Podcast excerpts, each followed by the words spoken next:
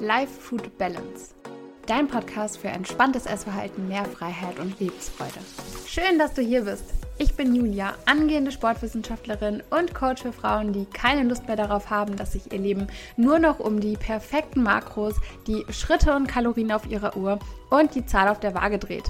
Wenn auch du mit mir zusammenarbeiten möchtest, um genau das zu erreichen, schau mal in die Shownotes. Da findest du einen Link, der dich direkt zu meinem Coaching-Anfrageformular führt. Ich freue mich auf dich. Und damit herzlich willkommen zurück zu einer neuen Folge.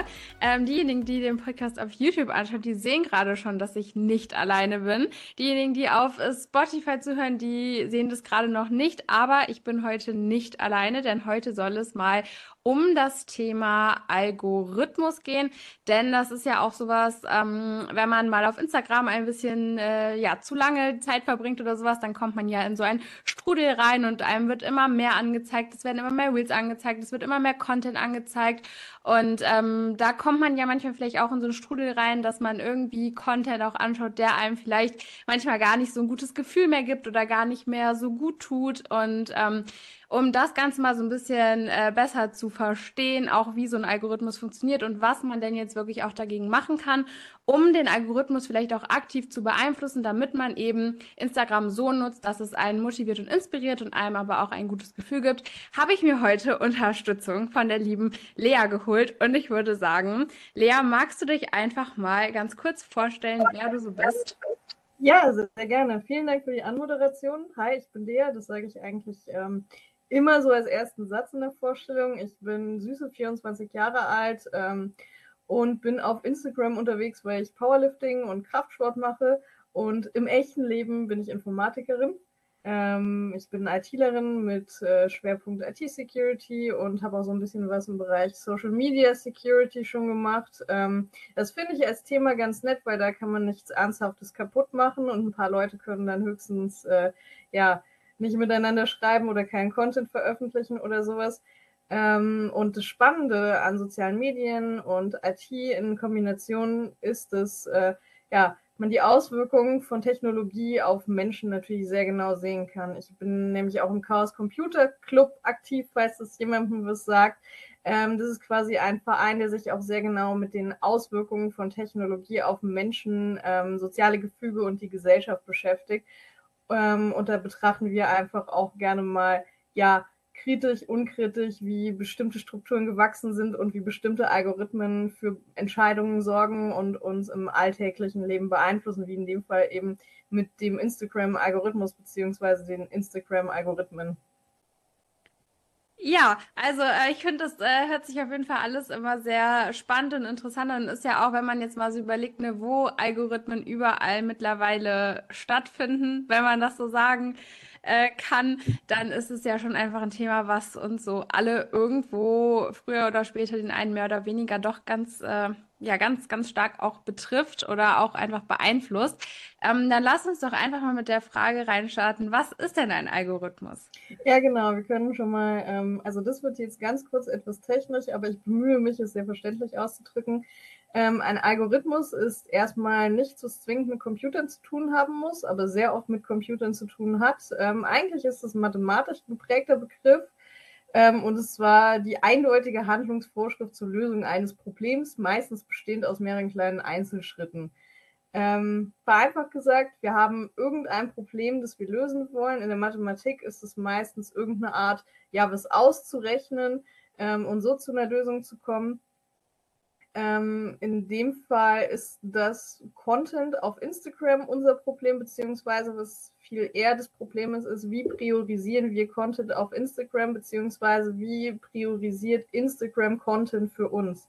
Ähm, das ist erstmal eine ganz neutrale Frage. Diese Frage, was zeige ich einem User als nächstes an und was zeige ich einem User mit welcher Funktion an? Also da gibt es auch nicht die eine richtige Lösung, sondern das besteht ja, also viele Wege führen nach Rom, viele Wege führen dazu, dass man seinem User was anzeigen kann. Ähm, genau, also es ist eine eindeutige Handlungsvorschrift, also alles, was wir reingeben, führt dann zu einem entsprechenden Ergebnis. Wir haben halt nur sehr, sehr viele Input-Variablen. Ähm, genau, also man könnte die Frage natürlich auch einfach lösen, indem man sagt, okay, ich habe einen User, hier kommt irgendwie neuer Content von jemandem, dem dieser User folgt. Das zeige ich jetzt chronologisch als erstes an. Ähm, wenn es so wäre, dann können wir die Folge hier abschließen und sagen, ja, das, das ist es jetzt, wir zeigen chronologisch immer das Erste an. Aber das ist es ja ähm, offensichtlich nicht, aber spielt dabei eben auch eine Rolle. Mhm. Du hast jetzt von verschiedenen Input-Variablen geredet. Vielleicht fangen wir da erstmal an. Was sind denn so Input-Variablen, mit denen ein Algorithmus dann arbeitet? Wenn ich jetzt sage, gut, ein Algorithmus schaut sich einfach nur an, welchen Content gucke ich mir an, wäre das ja wahrscheinlich ein bisschen zu einfach. Ja, aber das spielt da natürlich auch rein. Also es wird äh, natürlich geschaut, welcher Content ist ähnlich zu dem, den ich mir anschaue. Also beim Instagram-Algorithmus beziehungsweise den Instagram-Algorithmen Ähm, spielt sehr viel eine Rolle, ähm, was ich mir vorher angeschaut habe, mit wem und wie ich interagiere ähm, und was mein soziales Netzwerk eigentlich an sich tut. Also Instagram äh, klassifiziert da auch je nach Funktion in verschiedene Algorithmen ähm, für den Feed, die Stories, die Explore-Funktion und die Reels. Ähm, ja, und die Idee... Ach nett, ich habe Strom-Issues.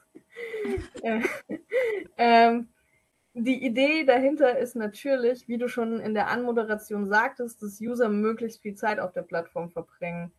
Ähm, das hat verschiedene Gründe, nämlich wenn User möglichst viel Zeit auf einer Plattform verbringen, dann sorgt das im Endeffekt dafür, dass man mehr Werbung schalten kann. Mehr Werbung schalten heißt, Instagram äh, kann mehr von Werbe, also kann mehr Werbeanzeigen schalten und entsprechend von den Unternehmen, die diese Anzeigen schalten, mehr Geld einfordern. Im Endeffekt ist es ja alles sehr gewinnorientiert, damit wir möglichst viel Zeit da verbringen, möglichst oft wiederkommen ähm, und dementsprechend möglichst viel konsumieren. Das hat auch noch einen netten Nebeneffekt, weil wir haben es ja schon kurz angesprochen, dass äh, ja viele, viele Input-Variablen da reinspielen und je mehr Zeit wir auf Instagram verbringen, desto mehr Input-Variablen stellen wir zur Verfügung. Also das kann man sich im Grunde genommen vorstellen wie ganz viele verschiedene Messwerte und je mehr Messwerte man hat, desto genauer kann man natürlich auch einen entsprechenden Output designen ähm, und Werbung gestalten. Das fand ich auch ganz nett, weil Instagram spricht äh, davon, dass sie sinnstiftende und wertvolle Erlebnisse mit technologiegestützter Personalisierung erschaffen wollen. Ähm, wie sinnstiftend und wertvoll das ist, darüber reden wir, glaube ich, auch noch. Ja, ähm, genau. Ähm, ja, jetzt äh, weiß ich nicht, das ist immer alles so ganz, ganz viel und für mich ist das auch sehr äh, schwierig, so... Ähm, Ja, wie soll ich sagen, also für mich ist es einfach auch sehr, sehr viel neuer Input, weil auch diese ganze Informatik-Sache und so weiter und so fort ist einfach sehr, sehr schwierig zu durchdringen. Ähm, das heißt, man könnte jetzt quasi sagen, verbringt möglichst viel Zeit da drauf, weil dann wird euch genau der Inhalt angezeigt, der zu euch passt. Könnte man so sagen, wenn man möchte, dass man viel Zeit auf Instagram verbringt und sehr viel von diesem Content kommun- äh, konsumieren möchte.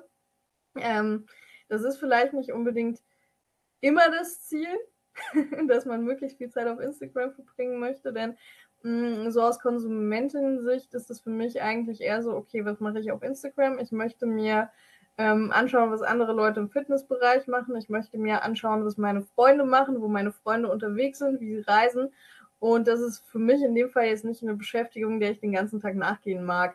Ähm, auch wenn Instagram mich natürlich gerne dazu locken würde, weil Instagram ähm, findet natürlich nur während Instagram statt ähm, und möchte die User daher möglichst lange binden. Also mhm. ich würde nicht empfehlen, allzu viel Zeit zu verbringen, weil ähm, man im Grunde genommen irgendwann anfängt, Inhalte zu konsumieren und basierend auf diesen Inhalten werden weitere ähnliche Inhalte vorgeschlagen.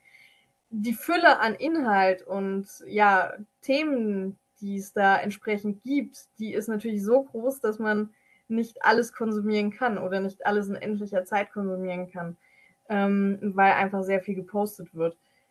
Da kann man sich natürlich schon sehr in einem Rabbit Hole verlieren und ähm, gedankenlos einfach durchscrollen und sich einfach weiter berieseln und beschallen lassen, ohne quasi zu hinterfragen, okay, warum mache ich das jetzt eigentlich und äh, was bringt mir das? Was ist meine eigentliche Motivation, hier gerade aktiv zu sein? Ja, also das heißt, wir haben ja dann eigentlich so also so Instagram arbeitet eigentlich ja dann so ein bisschen gegen uns als Konsument, wenn wir jetzt sagen, okay, wir wollen Instagram eigentlich wirklich als eine Plattform nutzen, wo wir uns vielleicht wirklich so ein bisschen neues Wissen aneignen können oder einfach ein bisschen inspirieren lassen können, ein bisschen schauen, was unsere Freunde machen und da nicht endlos Zeit verbringen wollen, weil Instagram genau das eigentlich nicht möchte. Also Instagram möchte eigentlich, dass wir am liebsten den ganzen Tag darauf verbringen. Ja, genau. Und äh, am besten auch in einer ähnlichen Bubble, weil das sind ähnliche Inhalte, das natürlich sehr dazu beiträgt, dass sich ähm, sogenannte Filterblasen bilden. Also, dass ich wirklich nur Content angezeigt bekomme, der sich in einer bestimmten Blase bewegt und beispielsweise nur eine bestimmte Ansicht auf ein Thema hat. Ähm, und dieser Effekt wird dann natürlich deutlich verstärkt. Ähm, und im Endeffekt hat man dann eine sogenannte Echokammer, in der, ja, kaum ein fundierter Dialog zu bestimmten Themen möglich ist, sondern in der Meinungen einfach nur von allen die ganze Zeit wiederholt werden und schwer was von außen dazukommt. Das möchte man eigentlich äh, aus Konsumentensicht natürlich vermeiden, ähm, lässt sich aber halt nicht vermeiden, wenn es einfach darum geht, möglichst viel Zeit auf einer Plattform zu verbringen, koste es, was es wolle. Mhm. Und du hattest ja auch eben schon so ein bisschen darüber gesprochen, dass es dann ein bisschen unterschiedliche Algorithmen gibt, jetzt so bei Reels, bei Stories, bei Posts und so weiter. Ähm, kannst du sagen, inwiefern die sich unterscheiden? Oder es ist ja gerade auch so der Algorithmus bei Reels, der ist, glaube ich, auch so am, ja, am präsentest, am präsentesten oder so in aller Munde. Oder man hört es ja auch immer sehr, der Algorithmus, der mag mich nicht oder wie auch immer, wenn jetzt irgendwie ein Reel nicht so ausgespielt wird. Kannst du das mal alles so ein bisschen einsortieren und auch so sagen, was ist so dran, sozusagen, der Algorithmus mag mich nicht? Ja, sehr gerne. Ähm, alles, was ich übrigens sage, stammt nicht daraus, dass ich mir das ausgedacht habe. Instagram veröffentlicht diese Informationen über ihre Algorithmen selbst auf ihrer Webseite. Da gibt es einen längeren Blogbeitrag dazu, den man sich ähm, auch gerne anschauen kann und äh, zu dem gerade auch ein Großteil der Informationen kommen, die ich hier gerade versuche einzuordnen. Verlinken wir alles mal in der Infobox und in den Shownotes dann. Ja, sehr gut, dann schicke ich dir das auf jeden Fall auch später. Genau. Ähm, Es gibt, wie gesagt, mehrere Algorithmen für verschiedene Teile der Apps, äh, Teile der App, die, ähm, ja, also die grundlegende Idee ist immer sehr ähnlich. Man verwendet quasi alle Informationen, die der Nutzer zur Verfügung stellt und priorisiert die unterschiedlich. Ich glaube, an der Stelle ist vielen auch nicht klar, wie viele Informationen sie eigentlich zur Verfügung stellen, beziehungsweise wie man aus Informationen auch ähm, weitere Informationen generieren kann. Also Instagram bezieht zum Beispiel sowas ein wie die Formatvorlieben für Fotos, wenn Instagram irgendwie merkt, dass man Fotos im Hochformat besser findet, also im Querformat, wenn man die sich in seinem Feed anschaut. Ähm, Instagram priorisiert unterschiedlich, je nachdem, ob man gerade am Handy oder am Browser ist. Standorte spielen eine Rolle. Ähm, und das sind jetzt die Sachen, die Instagram von sich aus nennt. Wenn ich jetzt zum Beispiel ähm, das designen oder entwickeln würde, dann würde ich da, was Instagram vielleicht vermutlich auch tut, äh, würde ich da natürlich noch viel mehr einbeziehen. Also wenn man auf Instagram aktiv ist, wird alleine schon durch das Öffnen der App ganz viel gesammelt. Beispielsweise, ähm, wenn ich über den Tag meine App öffne, dann kann Instagram durch diese Daten grob einen Tages-Nacht-Rhythmus für mich ähm, ja, bestimmen und kann anhand dessen beispielsweise sehen, okay, Hm, diese Person ist gerade mal nachts um zwölf online, da ist sie normalerweise nicht online. Das ist äh, eine gewisse Anomalie, die hier in den Daten auftritt. Und all diese Dinge können natürlich eine Rolle spielen. Oder wenn ich in einem bestimmten Netzwerk ähm, online bin, in einem bestimmten W L A N-Netzwerk und meine Freunde sind auch darin online, dann sind das alles so mini kleine Datenpunkte, die eine Rolle spielen können und ähm, auch einen gewissen Einfluss haben können. Tatsächlich ist der Einfluss dieser kleinen Datenpunkte vielleicht ähm, nicht ganz so groß, aber ist was, was man auf jeden Fall im Hinterkopf haben kann. Generell ähm, sagt Instagram schon genauer aus, äh, was eine Rolle spielt. Sie sprechen davon, dass sie im Wesentlichen zwölf verschiedene Datenpunkte ähm, betrachten, was sowohl Feed, Stories, ähm, Explore und Reel angeht. Ich äh, würde dann auch schon direkt mal zu den Reels springen, beziehungsweise man kann eigentlich sagen, Feed und Stories funktionieren ähnlich und Explore und Reel funktionieren jeweils ähnlich. Bei der Explore und bei der Reel-Funktion geht es darum, neuen Content zu entdecken. Ähm, und da geht es entsprechend darum, dass Instagram quasi so, ein, so eine Vorabprüfung macht, welcher Content könnte für mich interessant sein.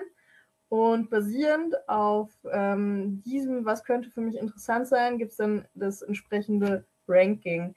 Ähm, bei Reels kommt nochmal erschwerend hinzu, dass es da um einen gewissen Unterhaltungsfaktor geht. Das heißt, äh, die Reels sollen unterhalten. Man soll, also ein bisschen so groß geworden durch diese, ja, TikTokisierung der sozialen Medien, ähm, dass viele kleine Videos eben dazugekommen sind und deshalb hat Instagram auch die Reels. Äh, ist übrigens auch so mit den Stories, die kamen ja eigentlich auch ursprünglich von Snapchat. Ähm, ist auch eine Strategie, so einfach alle Konkurrenten aufzufressen, in der man deren Features kopiert. Aber zu dem Reel, Priorisierung und dem Ranking, ähm, die Aktivität vorher spielt eine Rolle. Also welche Reels hat man vorher schon geliked, damit interagiert und abgespeichert. Dann spielt eine Rolle der Interaktionsverlauf mit der Person, die dieses Reel gepostet hat. Also wenn ich beispielsweise irgendwann mal unter einem Bild von der Person kommentiert habe, dann kann das dazu führen, dass mir ein Reel von der Person ausgespielt wird. Dann geht es um bestimmte Informationen zu einem Reel. Hier nennt Instagram zum Beispiel den Audio-Track oder visuelle, äh, visuelle ähm, Elemente im Video. Finde ich ganz spannend, ähm, weil da eine gewisse ja, Pattern Recognition wohl aktiv ist, die bestimmte ja, Audios oder Videos aus diesem Reel erkennt und darüber dann auf Inhalt vergleicht. Ähm, das klingt jetzt vielleicht ein bisschen abstrakt, aber ich kann mir vorstellen, dass sie da ähm, Bilderkennungsalgorithmen bzw. Videoerkennungsalgorithmen drin beteiligt haben. Ähm, beispielsweise das Instagram-Symbol. Wir wissen als Menschen, dass es ein Instagram-Symbol ist. Ähm, ein Algorithmus müsste das erst über den Kontext lernen, dass das mit dieser sozialen Medien-App verknüpft ist. Ähm, das passiert hier im Wesentlichen nur eben als Real-Element. Und was auch eine Rolle spielt, ist natürlich die Person bzw. allgemeine Informationen zu der Person, die das Reel gepostet hat. Also wie beliebt ist die Person, wie viele Follower hat sie und dementsprechend spielt das natürlich auch eine Rolle darin, wie wahrscheinlich ist es, dass mir ein Reel angezeigt wird. Okay, ähm, und du hast ja jetzt gesagt, das sind so ein paar Punkte, die Instagram veröffentlicht. Das heißt, theoretisch kann man eine App entwickeln und da dann auch so einen Algorithmus hinterlegen, verknüpfen, wie auch immer man das dann äh, nennt, ohne dass man komplett offenlegen müsste, auf was der Algorithmus alles zugreift. Ja, natürlich. Also das ist eigentlich, so traurig das klingt, auch so ein bisschen der Normalfall. Ähm, man hat ja gewisse Datenschutzinformationen über eine App, ähm, bei der man einsehen kann, was jetzt gesammelt wird, beziehungsweise auf welche Daten zurückgegriffen wird, ähm, was Teil der Datenschutzgrundverordnung ist, die in der Europäischen Union gilt. Ähm, und das muss auch so zur Verfügung gestellt werden, ähm, welche Daten verarbeitet werden. Aber wie genau diese Daten verarbeitet werden, da reicht es eigentlich nur zu sagen, ja, wir verwenden diese Daten zu Personalisierungszwecken. Also es ist eigentlich sogar ungewöhnlich, dass ein Unternehmen von sich aus das zur Verfügung stellt. Ähm, in dem Fall ist es, glaube ich, einfach eine Konsequenz daraus, dass Menschen angefangen haben, sich ja zu wundern und ähm, das zu reverse zu engineeren. Also reverse engineeren heißt in dem Fall, dass Menschen anfangen zu schauen, okay, ich mache Interaktion X Y, was ist die Konsequenz daraus? Also selbst wenn man einen Algorithmus ja nicht äh, in seiner ja, Kleinschrittigkeit offengelegt hat ähm, und Instagram macht das hier auch nicht mit allem, was sie verwenden, ähm, kann man versuchen, das herauszufinden, indem man einen bestimmten Input reingibt und sich den dazugehörigen Output einfach anschaut. Aber im Allgemeinen muss ein Unternehmen das nicht veröffentlichen, wie genau der Algorithmus funktioniert. Okay. Ähm, und wie ist es jetzt? Man kennt es ja auch, dass man zum Beispiel über irgendwie Dinge redet oder sich mit irgendjemandem unterhält und dann kommt, bekommt man später genau diese Werbung dazu angezeigt. Hat das auch was mit einem Algorithmus zu tun? Und wenn ja, wie genau funktioniert sowas dann? Also das ähm, ist eigentlich dieses, dieses Randgebiet, wo ähm, Informatik und soziale Interaktion dann zusammenkommen, beziehungsweise es geht dann auch schon sehr in die Sozioinformatik-Richtung. Ähm, wir als Menschen lassen uns quasi von allem, was wir im Alltag erleben und sehen und worüber wir kommunizieren, beeinflussen. Wenn ich jetzt äh, unbedacht mal durch Instagram scrolle und da irgendwas sehe, dann kann es sein, dass ich dann später in der Freundesgruppe das Thema aufbringe. Und äh, wenn man zum Beispiel den Abend verbringt, der eine oder andere dann auch mal auf Insta scrollt, alle im selben W L A N-Netz sind, ähm, dann kann das schon dazu führen, dass ja man unbewusst dadurch so auch so ein bisschen gesteuert wird, dass man eben über genau dieses Thema redet. Und wie gesagt, im selben W L A N-Netz ist einer dieser möglichen Datenpunkte. Da wird die Werbung dann auch für die äh, für diejenigen Leute ausgespielt. Also kann man ähm, beispielsweise, wenn man mal irgendwie unterwegs ist, ähm, genauer beobachten. Also wenn ihr das nächste Mal beispielsweise beim Arzt sitzt und da im W L A N-Netz von eurem Arzt seid, dann schaut euch gerne mal an, was euch für Werbung ausgespielt wird, weil es mit sehr hoher Wahrscheinlichkeit nicht dieselbe sein wird, die euch ausgespielt wird, wenn ihr bei euch zu Hause in eurem privaten Netz seid. Okay, aber das heißt, es funktioniert eigentlich nur darüber, dass ich mit anderen Leuten in einem Netzwerk vielleicht zusammen bin oder man einfach so nah beieinander ist und die Leute sich vielleicht dazu was angeguckt haben, und es ist nicht so, dass unsere Handys das wirklich aufnehmen und registrieren, dass wir das gerade gesagt haben. Nee, ähm, das äh, funktioniert dann, wie gesagt, durch dasselbe W L A N-Netz. Ähm, Instagram greift auch auf den Standort zu. Wenn man dann zufälligerweise auch noch äh, was zusammen mit den Personen postet, dann ist es auch ein ganz starker Indikator, wenn diese ja, Smartphones dann über einen längeren Zeitraum beieinander waren, was jetzt nicht dadurch ähm, festgestellt wird, dass die Smartphones untereinander kommunizieren, sondern Instagram hat ja den Standort der Personen. Und durch diese Standorterkennung kann man zumindest so grob abschätzen, ähm, wo man jetzt ist, beziehungsweise gerade bei ähm, Urlaubsbildern oder touristischen Attraktionen funktioniert mittlerweile auch Bilderkennung so gut, dass äh, ja, es möglich ist zu sagen, anhand eines Bildes ohne den spezifischen Standort dazu, okay, das wurde wahrscheinlich da und da aufgenommen. Einfach weil es gerade bei ähm, solchen, ja, beim Eiffelturm als Beispiel gibt es so viele Bilder davon, dass ähm, ein Algorithmus bzw. ein neuronales Netz, äh, um mal einen K I-Begriff zu nennen, also künstliche Intelligenz-Begriff zu nennen, das problemlos lernen und dann später auch erkennen kann. Mhm.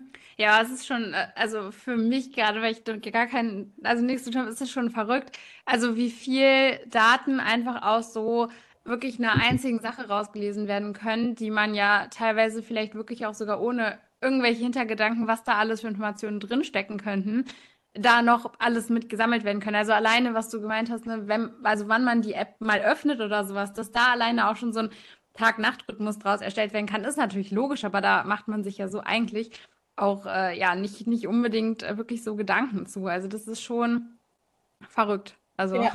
Ja, das ist teilweise auch super gruselig. Ähm, in der Recherche zu meiner Abschlussarbeit, beziehungsweise jetzt bin ich auch nochmal drüber gestolpert, ähm, bin ich auch darüber gestoßen, welche Informat- Informationen man über Personen sammeln kann, ohne dass die wirklich jemals explizit genannt werden, sondern nur darüber, ähm, was es für soziale Netze gibt. Und da konnte man zum Beispiel auch die sexuelle Orientierung von Personen vorhersagen, wenn man nur wusste, mit welchen anderen Personen diese Person interagiert. Okay, ja, ja, verrückt. Also das ist so auch wirklich, dass du alleine darüber, wie du dich verhältst oder ne, was du machst, ohne wirklich diese spezifische ähm, Information rauszugeben. Ich glaube, das ist doch auch so, dass zum Beispiel bei Spotify oder irgendwo das Alter bestimmt wird anhand von den Sachen, die du konsumierst. Sonst wird ja gar nicht aktiv danach gefragt. Das ist ja genauso. Ja, genau. Also das ähm, funktioniert auch ganz gut. Ich glaube, Google kann das auch, dass Google dir auch anhand deiner Ähm, Suchanfragen quasi sagen kann, welchen Abschluss du gerade hast. Das ist auch ein bisschen wichtig. Ah, ja. Also ein Buch, ähm, das, äh, das wollte ich sowieso noch nennen, für ähm, alle, die das Video sehen, das ist das Buch Ein Algorithmus hat kein Taktgefühl von äh, Katharina Zweig. In dem Fall spricht sie auch davon, dass sie während ihrer ähm, Thesis sehr viel nach Programmierfragestellungen ähm, gegoogelt hat und Google ihr dann irgendwann Ähm, auch ja, zielgruppenspezifische Werbung gezeigt hat, nämlich zur Verle- äh, Verlängerung männlicher Organe. Ah ja. Ja. ja, ja, verrückt. Also, aber das ist auch mal spannend, wenn ich jetzt das nächste Mal Werbung angezeigt bekomme, dann achte ich mal drauf, was das so für Werbung ist und äh, wo das irgendwie auch herkommen könnte. Ja. Ähm, jetzt ist es ja auch so, dass jeder alles posten kann auf Instagram letztendlich. Und Ist es aber nicht auch so, dass die Plattform selber doch schon auch eine Verantwortung für die Inhalte irgendwo hat, oder? Ja, also es ist nicht vollkommen unreguliert. Ähm, was, was hin und wieder auch so ein Thema ist, ist das Thema Shadowbanning, ähm, was in dem Artikel hier auch aufgegriffen wird, wo es eigentlich darum geht, dass ähm, Inhalte von bestimmten NutzerInnen eingeschränkt werden, von bestimmten CreatorInnen eingeschränkt werden, ähm, um ja Gefahren von der Community fernzuhalten. Also da gibt es auch ähm, sogenannte Empfehlungen, Content-Empfehlungen, ähm, die Instagram berücksichtigt bzw. nicht berücksichtigt. Da gibt es eine eigene Hilfeseite zu und äh, sie schreiben hier, es gibt fünf Kategorien von Inhalten, die zwar auf unseren Plattformen gestattet, möglicherweise aber nicht für Empfehlungen zulässig sind. Ähm, Was da eine Rolle spielt, ist zum Beispiel Sicherheit der Community, wo selbstverletzendes Verhalten oder Essstörungen oder Gewalt, sexuelle Handlungen, Drogenkonsum eben nicht in die Empfehlungen fallen, also was dann wahrscheinlich äh, jemandem eher weniger empfohlen wird. Ähm, in die Kategorie fällt dann auch sensibler Inhalt oder Inhalte niedriger Qualität zu den Themen Gesundheit und Finanzen, ähm, wo es um sowas wie Werbung für kosmetische Eingriffe geht. Ähm, interessant für diesen Podcast sehr wahrscheinlich ist ähm, Inhalte, die mithilfe medizinischer Behauptungen auf den Verkauf von Produkten oder Dienstleistungen abzielen, zum Beispiel Werbung für Nahrungsergänzungsmittel zur Gewichtsabnahme, also auch sehr spezifisch ausgedrückt von Instagram.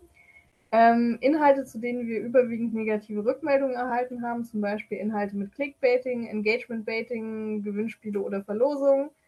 Ähm, dann Inhalte von niedriger Publishing-Qualität, das ist schon fast ein bisschen uninteressant, weil da geht es einfach um Inhalte, die schon oft irgendwie gepostet wurden, und falsche oder irreführende Inhalte. Da geht es ganz, ganz viel um Fake News, und da wird tatsächlich auch nochmal ähm, genannt, dass zum Beispiel Informationen zu Schutzimpfungen ähm, sehr genau überprüft werden und äh, die dementsprechend und die Fake News dazu dann dementsprechend von den Instagram-Empfehlungsalgorithmen ausgenommen sind.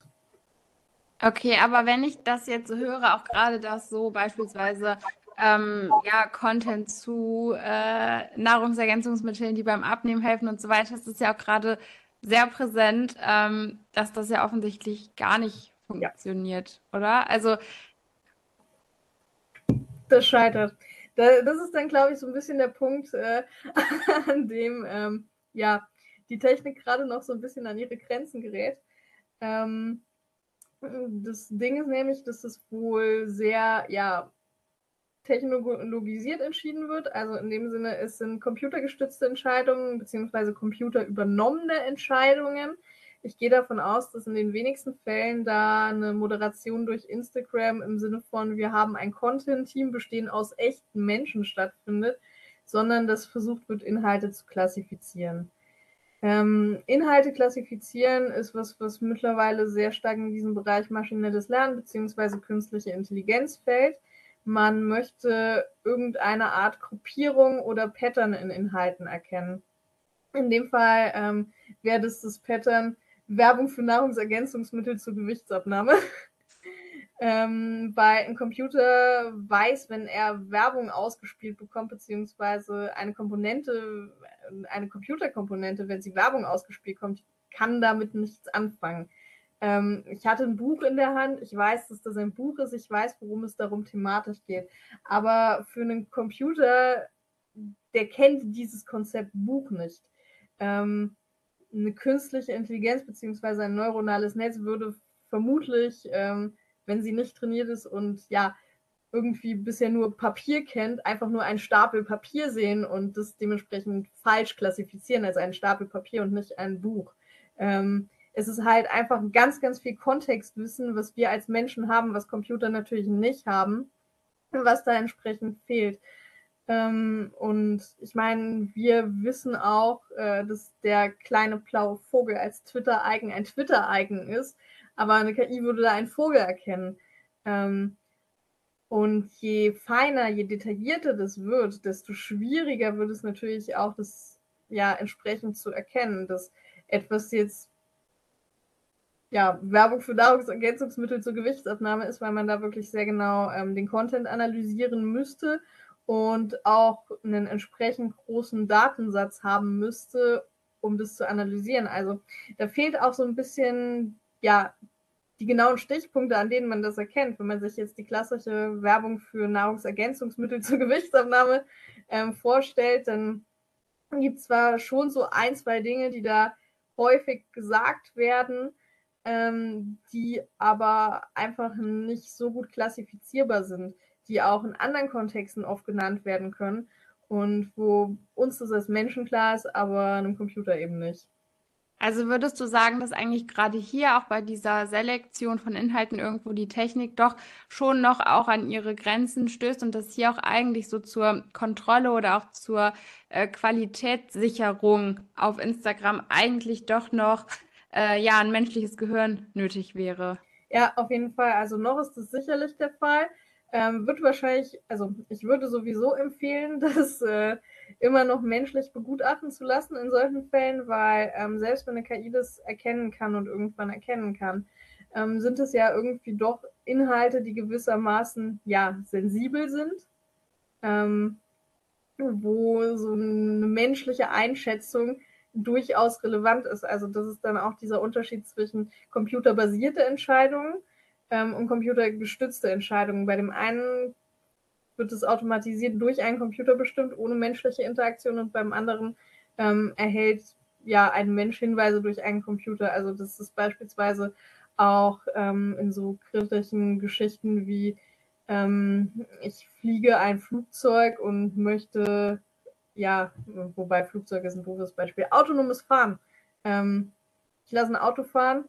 Und es ist ein Unterschied, ob dieses Auto selbst fährt und dabei Menschen erkennt oder ob ich eine Erkennung im Auto drin habe, die mir beim Fahren hilft und sagt, hallo, da ist ein Mensch auf der Straße, bitte fahr den nicht um. Also das wäre ja vielleicht äh, so das Analogbeispiel aus dem baldigen Alltag vieler Menschen.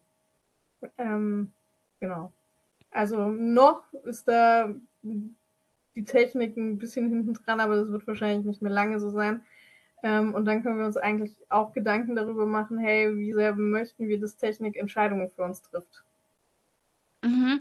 Was ähm, ist denn da noch so dein ähm, ja, Take letztendlich, wenn wir jetzt sagen, okay, Technik entscheidet für uns, was ist so da, oder was ist so, wo du sagst, okay, da müsste man schon aufpassen, das ist einfach so, so Worst Case, oder, also würdest du sagen, man kann irgendwann jede menschliche Entscheidung durch Technik ersetzen? Es ist ja schon immer mehr so, dass immer mehr der Mensch so als Mensch irgendwo zurückgenommen wird und immer mehr einfach technologisiert wird.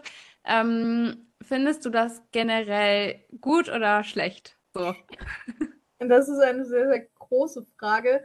Ähm, im Allgemeinen finde ich es natürlich gut, ähm, Menschen unangenehme Arbeit abzunehmen und äh, den unangenehmen Teil von Arbeit wegzuautomatisieren.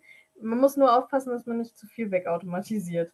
Ähm, in dem Fall geht es da sehr viel um soziale Interaktionen, um ähm, ja, Diskriminierung spielt da auch eine gewisse Rolle, weil wenn der Datensatz, auf dem ich lerne, voller Diskriminierung ist, ähm, dann ist es natürlich auch die K I. Also da gibt es ähm, auch Beispiele, die leider irgendwie schon real sind. Äh, wenn man zum Beispiel nach China und dem Citizen Score schaut, dort werden Menschen basierend auf Computern und K I-Entscheidungen ähm, in ja, Kategorien eingeteilt, was für sie für ein guter Bürger sind, wo dann Dinge eine Rolle spielen, wie gehen sie bei Rot über die Straße oder nicht.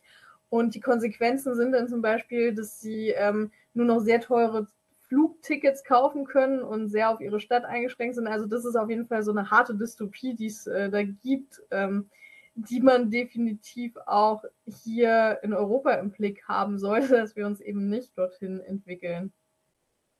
Okay, ähm, und wenn wir jetzt eben auch nochmal so den Punkt hatten, eben, dass wir jetzt sagen, okay, so diese Qualitätssicherung auch durch Instagram kann halt einfach gerade so noch nicht so umgesetzt werden, dann ist es ja umso wichtiger, dass wir selber einfach für uns nochmal die Inhalte auch äh, ja, kritisch hinterfragen oder auch selektieren oder auch eben so ein bisschen den Algorithmus letztendlich so beeinflussen, dass er uns eben keinen Müll anzeigt, sondern Content, der auch eine hohe Qualität hat. Und was kann ich jetzt dafür tun, dass der Algorithmus mir eben keinen Bullshit anzeigt?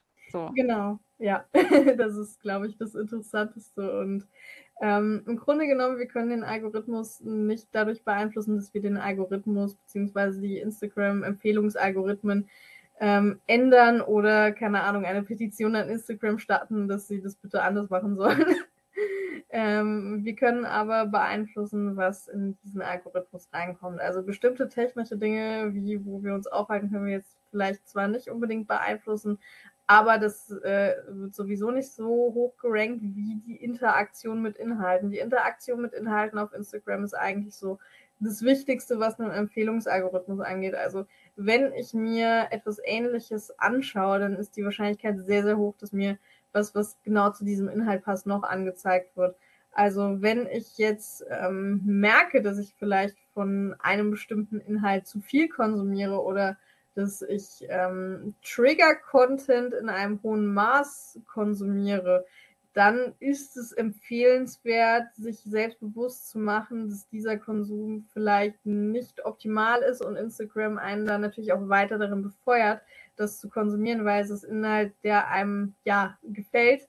Ähm, leider ist es ja dann in dem Fall ja auch so, dass es Inhalt ist, der einen anzieht, der einem aber nicht gut tut, ähm, den man dann ja leider aktiv verlassen muss und wo Instagram dann einem nicht bei raushilft, sondern man diesen Schritt selbst gehen muss. Also es gibt ein paar Dinge, die Instagram ähm, auch empfiehlt, äh, um ja den Content zu beeinflussen, wo es dann um sowas geht wie Liste von FavoritInnen oder enge FreundInnen, Ähm, weil die höher priorisiert werden und es wird auch empfohlen, Personen stumm zu schalten oder denen nicht mehr zu folgen. Man kann auch, ähm, wenn ich, also sagt Instagram zumindest, man kann ähm, Content filtern, ähm, also hier steht explizit, du kannst vorgeschlagene Beiträge proaktiv ausblenden, deren Text bestimmte Wörter, Formulierungen oder Emojis enthalten, die du nicht sehen möchtest.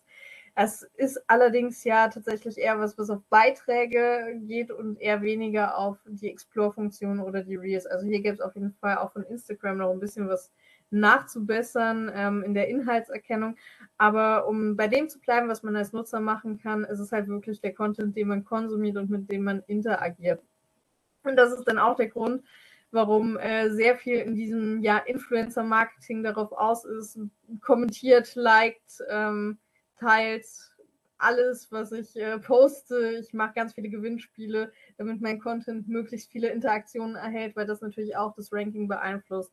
Also das sieht man dann gerne auch ähm, ja, beim Marketing bestimmter Supplementhersteller, dass da sehr viel einfach darum geht, Interaktion zu schaffen. Und auch diese kleinen Umfragen, die beispielsweise in Stories drin sind, ähm, die sind vielleicht nicht unbedingt da, um ja das aufzulockern, sondern damit die Story mehr Interaktion bekommt. Oder ratet doch mal, was ich äh, kann, was für ein Flavor ich mir heute reingekippt habe.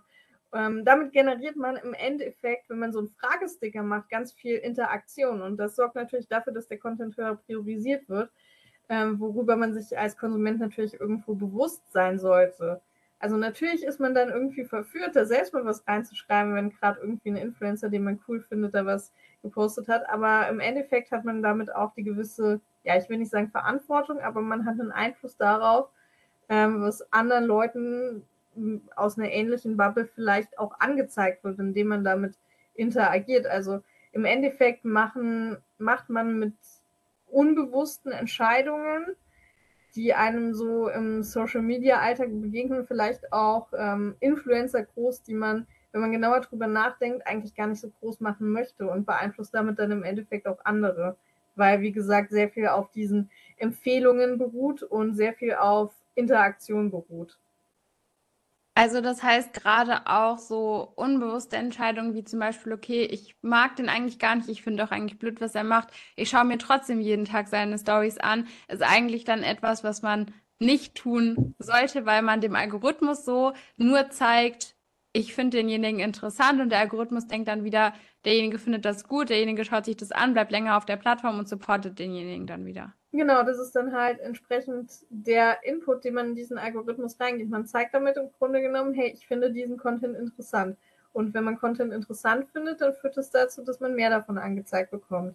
Ähm, und Instagram klassifiziert das natürlich auch. Also wenn ich einem Influencer einer Marke folge und viel von diesem Influencer konsumiere, ähm, und er, er oder sie Personen in seinem Umfeld hat, die das Ähnliches, ähnlich machen und vielleicht weitere Influencer dieser Marke, dann führt das natürlich auch dazu, dass mir dann auch eher Content von anderen Influencern einer bestimmten Marke aufgeführt wird, weil die sich natürlich auch gegenseitig folgen, sich gegebenenfalls gegenseitig erwähnen und man dann einfach auf dieses Netzwerk stößt, das einen auch, ja, dann diesen Raum an Content liefert. Also wie ich äh, schon mal sagte, der Raum an Content, der ist natürlich gewissermaßen sehr groß, wenn er ja auch nicht unendlich ist und das ist mehr, als man eigentlich konsumieren kann. Ähm, dementsprechend wird da, also kann da auch immer was nachgeschoben werden, was man sich anschauen kann. Und dadurch, dass irgendwie ähm, täglich, stündlich was Neues gepostet wird, sind die Möglichkeiten, User dazu bescheiden, schier unendlich. Ja, okay, das heißt, ähm, es kann schon auch irgendwo als Teil einer Marketingstrategie gewertet werden, wenn ich sage, gut, ich baue mir ein riesen Netzwerk an Influencern auf, um auch die Konsumenten und die User möglichst in einer Bubble zu halten, dass sie sich nur noch mit dem Content von meiner Bubble umgeben, weil ich jetzt ein riesen Netzwerk an Influencern aufgebaut habe. Ja, natürlich. Also da nutzt man ja im Prinzip diese Filterblasenbildung und Echokammerbildung total aus. Ähm, vor allem, wenn sich dann auch noch gegenseitig promoted wird. Also natürlich, ähm, wenn ein Konzern bzw. Influencer eines Konzerns ähnliche Interessen haben oder ein Netzwerk von Personen ähnliche Interessen hat, dann ist es natürlich irgendwie klar, dass die sich ähm, ja, zusammenschließen oder als ähnlich klassifiziert werden. Das ist an sich ja auch in Ordnung und irgendwo auch normal. Ich meine, ich merke es ja irgendwie selber, ich finde Powerlifting-Content interessant, ich versuche vielen Leuten zu folgen, die ähm, was mit Powerlifting machen und das ist im Endeffekt ja auch so eine Bubble. Aber natürlich kann das auch für Marketing ausgenutzt werden, ähm, wie es ja auch stattfindet und ähm, ja, so User dazu bringen, nur noch von diesem einem Themenfeld äh, Content zu konsumieren. Okay, das heißt, wenn wir das jetzt nochmal so ganz kurz und knackig zusammenfassen, was ich jetzt aktiv tun kann, damit ich eben kein Opfer von Social Media werde, kein Marketing-Opfer werde, sondern wirklich einfach Instagram als Medium nutze, was mich motiviert, inspiriert und mir einfach Content ausspielt, der mich gut fühlen lässt. Dann, also jetzt ganz kurz und knapp, was soll ich dann tun? Werde dir bewusst, was du konsumierst und miste aus. Also werd dir bewusst, welcher Content dir gut tut, was dich interessiert, alles, was dich nicht interessiert, werf es aus deiner Folge-Ich-Liste. Ähm, Ich kenne das von mir, ich habe irgendwann angefangen, äh, bestimmte Accounts einfach stumm zu schalten, aber merke dann irgendwann erst, oh sh- äh, shit, ich folge denen immer noch, ich sorge dafür, dass sie eine größere Reichweite haben, vielleicht sollte ich denen meinen folgen. Also geht durch, wem ihr folgt, geht durch, welchen Content ihr konsumiert ähm, und werdet euch einfach klar, was euch gut tut und was eher weniger. Und wenn ihr dann tatsächlich irgendwie noch den Content konsumieren wollt, der euch nicht gut tut, einfach, warum auch immer, fragt Freunde und Bekannte in der Bubble, nutzt irgendwelche externen Quellen, aber seid euch dessen auf jeden Fall bewusst, dass, äh, warum ihr das gerade konsumiert und dass ihr das gerade konsumiert und welche Auswirkungen das entsprechend hat. Ja, okay, ich glaube, das war nochmal so ganz gut äh, auf den Punkt gebracht auf jeden Fall, ne, dass man eben da einfach nicht wieder diese passive Rolle einnimmt von irgendeinem Konsumenten, der einfach nur Opfer dessen ist, was der Algorithmus einem ausspielt, sondern da auch die aktive Rolle als wirklich aktiv handelnder Mensch einnimmt ähm, und sich da eben nicht zum Opfer des Algorithmus macht. Ähm, hast du ansonsten noch irgendwas, was du gerne loswerden möchtest, irgendwas, was ich jetzt nicht gefragt habe, was dir aber einfach noch auf der Seele brennt, dann ist jetzt nämlich der Raum dafür, das alles loszuwerden. Oh Gott, äh, ich schaue mal noch ganz kurz in meine Notizen rein. Ähm, ich glaube, generell kann man zusammenfassend sagen, passt auf euch auf, Leute. Ähm, ich weiß nicht, ob hier Leute dabei sind, die MyLab kennen oder konsumiert haben. Ähm, bleibt sicher. Bleib Was ist das ganz kurz? Ach, MyLab ähm, ist auch so ein ähm, Science-Based-Kanal, ähm, beziehungsweise Mai Thi Nguyen-Kim. Sie hat auf jeden Fall ähm, ganz oft wissenschaftliche Phänomene und Dinge erklärt. Ähm, also wer MyLab nicht kennt, schaut euch MyLab an. Die YouTube-Videos gibt es immer noch. Ähm, als Referenz, da habe ich hier noch gerade Werbung gemacht. Ähm, hinterfragt Dinge, die euch im Internet angezeigt werden oder die ihr auf Instagram seht. Überprüft gerne Dinge, nur weil jemand mit Studien wedelt, heißt es nicht, dass die Person oh, diese ja. Studien tatsächlich gelesen hat. Ah, das wäre auch nochmal eine eigene Podcast-Folge wert. Ja. Also ich äh, bin auch noch ein bisschen im Thema wissenschaftliches Arbeiten mit drin, können wir auch gerne machen. Äh, best of ja. Vielleicht dazu auch noch ganz kurz, und seid euch auch bewusst, dass Influencer nicht, also wie soll ich das sagen, die meisten Influencer sind einfach nicht in der Lage, Studien zu lesen, und vor allen Dingen ist wissenschaftliches Arbeiten auch nicht, ich habe eine Studie gelesen und zitiere die jetzt hier. Ähm, also macht euch das einfach klar, es mag auch Influencer geben, die haben keine Ausbildung, kein Studium und können trotzdem gut wissenschaftlich arbeiten, mag es alles geben, aber gerade auch, wenn eine siebzehnjährige Influencerin irgendwo in einer Fragerunde eine Studie zitiert, die by the way auch einfach gar nichts mit der Frage zu tun hatte äh, und die nur drunter stand, um eine Studie zu zitieren, dann hinterfragt mal, wie kann denn ein siebzehnjähriges Mädchen, was noch zur Schule geht, eine Studie lesen. Also einfach auch da nochmal so dieser Gedanke als Input, dass Studien nicht für Social Media auch eigentlich als Plattform gedacht sind. So. Ja, genau. Und bevor ihr selbst irgendwie anfangt, Studien zu lesen, ähm, schaut vielleicht, dass ihr wissenschaftlich aufbereiteten Content aus dem Bereich findet, der tatsächlich ähm, nicht das Ziel hat, irgendwas zu vermarkten, sondern das Ziel hat, Menschenwissen näher zu bringen. Also gerade ähm, viele WissenschaftlerInnen oder Menschen, die wissenschaftlich arbeiten, sind super offen dafür, ähm, ihre Arbeit allgemein verständlich zu erklären in sowas wie Science Slams oder ähnlichen Formaten. Es gibt an der Populärwissenschaft echt einiges, und ähm, dementsprechend gehört es auch in meinen Augen zur Medienkompetenz dazu und zum ja, aktiven Konsum, sich das einfach vor Augen zu führen, was genau jetzt auch CreatorInnen mit dem, was sie nach außen tragen, eigentlich äh, erreichen wollen. Ja, genau, das vielleicht dann auch noch so dazu, dass ihr wirklich immer schaut, okay, wer sagt jetzt was und mit welcher Intention sagt er das, wie verdient derjenige auch sein Geld. Also ne, jetzt auch als Beispiel, wenn jemand sagt, Leute, vier Gramm Protein pro Kilogramm Körpergewicht ist die neue Meta, und derjenige verdient halt unter anderem sein Geld damit, dass er von einer Supplement-Firma gesponsert wird, dann darf man da schon mal auch genauer hinschauen, und dann waren jetzt in diesem Fall auch die Studien einfach nicht so das, wie er, also wie er sie dann zitiert hat. Also das sind einfach so Dinge, schaut auch wirklich da mal hin, so mit welcher Intention oder welche mögliche Intention könnte auch einfach hinter dem Gesagten stecken. Ja, also auf jeden Fall dieses kritische Hinterfragen, ähm, das hat man in diesen Echokammern halt so gut wie gar nicht, und das muss und darf auch erlaubt sein, jemanden zu fragen, hey, du hast das und das gepostet und das und das gesagt.